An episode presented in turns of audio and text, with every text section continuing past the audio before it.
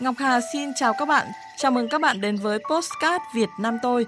À, rất vui khi được trở lại cùng các bạn với những câu chuyện lịch sử với các vị anh hùng dân tộc.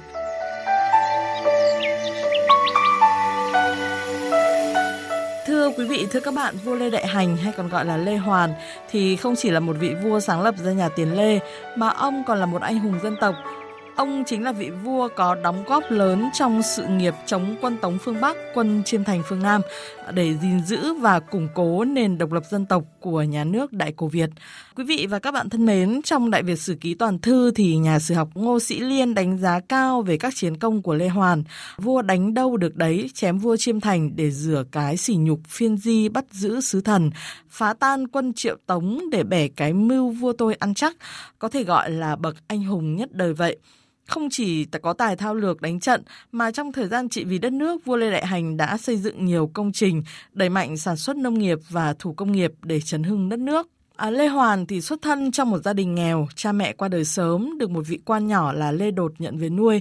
Lớn lên thì Lê Hoàn đi theo Nam Việt Vương Đinh Liễn. Ông là người trí dũng khác thường, tính tình phóng khoáng nên được sứ quân Đinh Bộ Lĩnh rất yêu mến.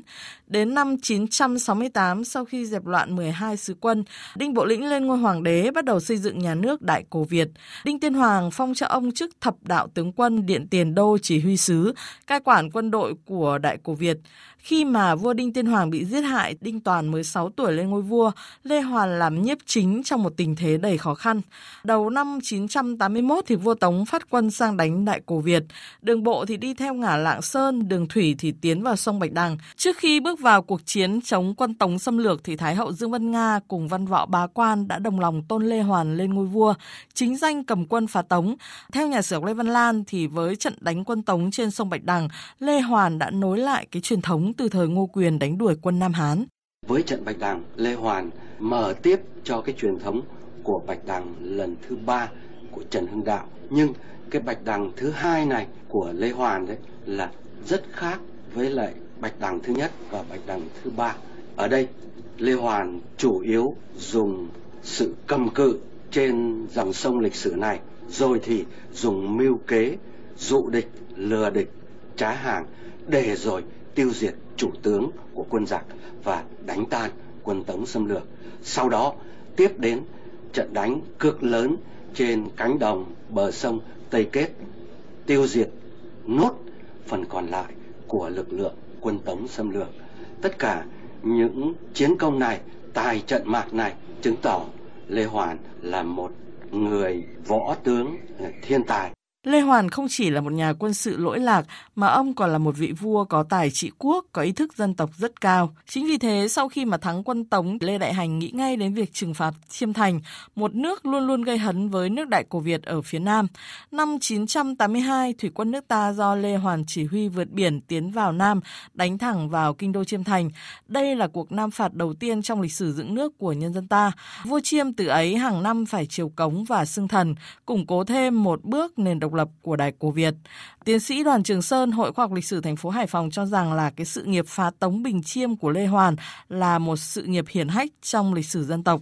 Một là đã bảo vệ toàn vẹn cái lãnh thổ của nước, hai là ổn định tình hình trong nước, xây dựng một triều Tiền Lê và khẳng định cái chủ quyền dân tộc sau một nghìn năm bắc thuộc từ thời Khúc Thừa Dụ và đến Ngô Quyền, nối tiếp trong những chiến công đó. Với thắng lợi chống quân xâm lược nhà Tống năm chín trăm tám mươi mốt và bình định Chiêm Thành năm chín trăm tám mươi hai đã thêm một lần nữa khẳng định ý chí quyết tâm giành độc lập và tự chủ của dân tộc. Tuy nhiên, trên hết là Lê Hoàn đã mở ra một cái giai đoạn phát triển mới cho nhà nước Đại Cồ Việt. Đây là những cái dấu ấn quan trọng đối với sự nghiệp phát triển của một nhà nước phong kiến. Giáo sư tiến sĩ khoa học Vũ Minh Giang, Phó Chủ tịch Hội Khoa học Lịch sử Việt Nam cho biết. Tiền Lê là cái giai đoạn phát triển tiếp theo. Cho nên cái chiến tích mà nhà Lê ghi vào lịch sử đấy chính là cái chiến công trước quân Tống, thì đấy là cái chiến công rất là lớn và rất là nhiều những cái mặt khác về mặt kinh tế, chẳng hạn như Lê Hoàn là cái người đầu tiên cày tịch điền này, thế rồi hàng loạt những cái thành tựu về mặt văn hóa như là Phật giáo rồi vân vân đấy thì cũng đều hình thành trong cái thời kỳ này, và đặc biệt đấy là cái cương giới phía Nam thì cũng đã khẳng định được cái vị thế của mình trong tương quan với lại bờ cõi ở phía Nam. Nối tiếp những thành tựu mà vua Đinh để lại, vua Lê Đại Hành tiếp tục duy trì các chính sách có từ thời Đinh. Trong lịch sử Việt Nam, Lê Hoàn không chỉ là một vị hoàng đế có những đóng góp lớn trong chống quân Tống phương Bắc, quân Chiêm phương Nam, giữ gìn và củng cố nền độc lập dân tộc, mà còn có nhiều công lao trong sự nghiệp ngoại giao, xây dựng và kiến tạo đất nước. Lê Đại Hành là vị vua đầu tiên tổ chức đào sông và cũng là người mở đầu cho lễ tịch điền vào mùa xuân hàng năm. Theo ông Lê Doãn Đàm, Hội Văn học Nghệ thuật tỉnh Ninh Bình, thì nông nghiệp nước ta thời Lê phát triển cực kỳ mạnh.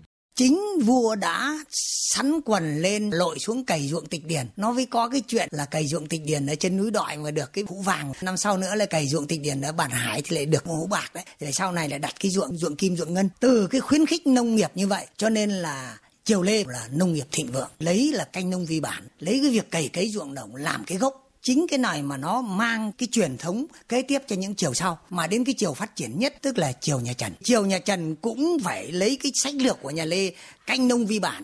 Lê Hoàn ở ngôi được hai mươi tư năm. Trong hai mươi tư năm đó, ông đã có nhiều đóng góp cho sự phát triển của đất nước. Không chỉ là nhà quân sự thiên tài, nhà chính trị lỗi lạc, nhân vật có ý thức dân tộc rất cao, mà ông còn là một người khơi mở nhiều điển lễ văn hóa, tổ chức phát huy và nhân lên có hiệu quả sức mạnh quốc gia dân tộc. Nhà sử học Lê Văn Lan cho rằng là Lê Hoàn thực sự là một vị vua có tài trị quốc. sáu mươi lăm năm tuổi thọ, trong đó có hai mươi năm làm võ tướng, hơn hai mươi năm làm thiên tử. Chúng ta thấy ở đây chính là một cuộc đời đầy sóng gió, bão táp nhưng cũng rất đặc sắc và đầy những thành công. Lê Hoàn hoàn toàn xứng đáng với những lời ngợi ca, phẩm bình của các sử gia nổi tiếng nghiêm khắc thời xưa như Lê Văn Hưu, như Ngô Sĩ Liên. Đặc biệt hoàn toàn xứng đáng với lời ca ngợi cũng rất là đặc biệt của sứ giả nhà Tống rằng thiên ngoại hữu thiên ưng viện chiếu, tức là ngoài trời thì lại có cả trời nữa cùng soi sáng. Như vậy ở triều đình phương Bắc, nếu duy nhất có mặt trời trong tâm tưởng, trong ý tưởng của người phương Bắc ấy, thì bây giờ chính sứ giả nhà Tống phải công nhận rằng ở cái phương trời xa này cũng vẫn có một mặt trời nữa, đó là Lê Hoàn. Trong lịch sử Việt Nam, Lê Đại Hành có nhiều công lao trong sự nghiệp xây dựng và kiến tạo nước Đại Cồ Việt. Dưới thời của ông, nhà nước Đại Cồ Việt luôn tỏ rõ tinh thần tự cường và độc lập. Đây cũng là thời kỳ để củng cố và phát triển mọi nguồn lực ở trong nước.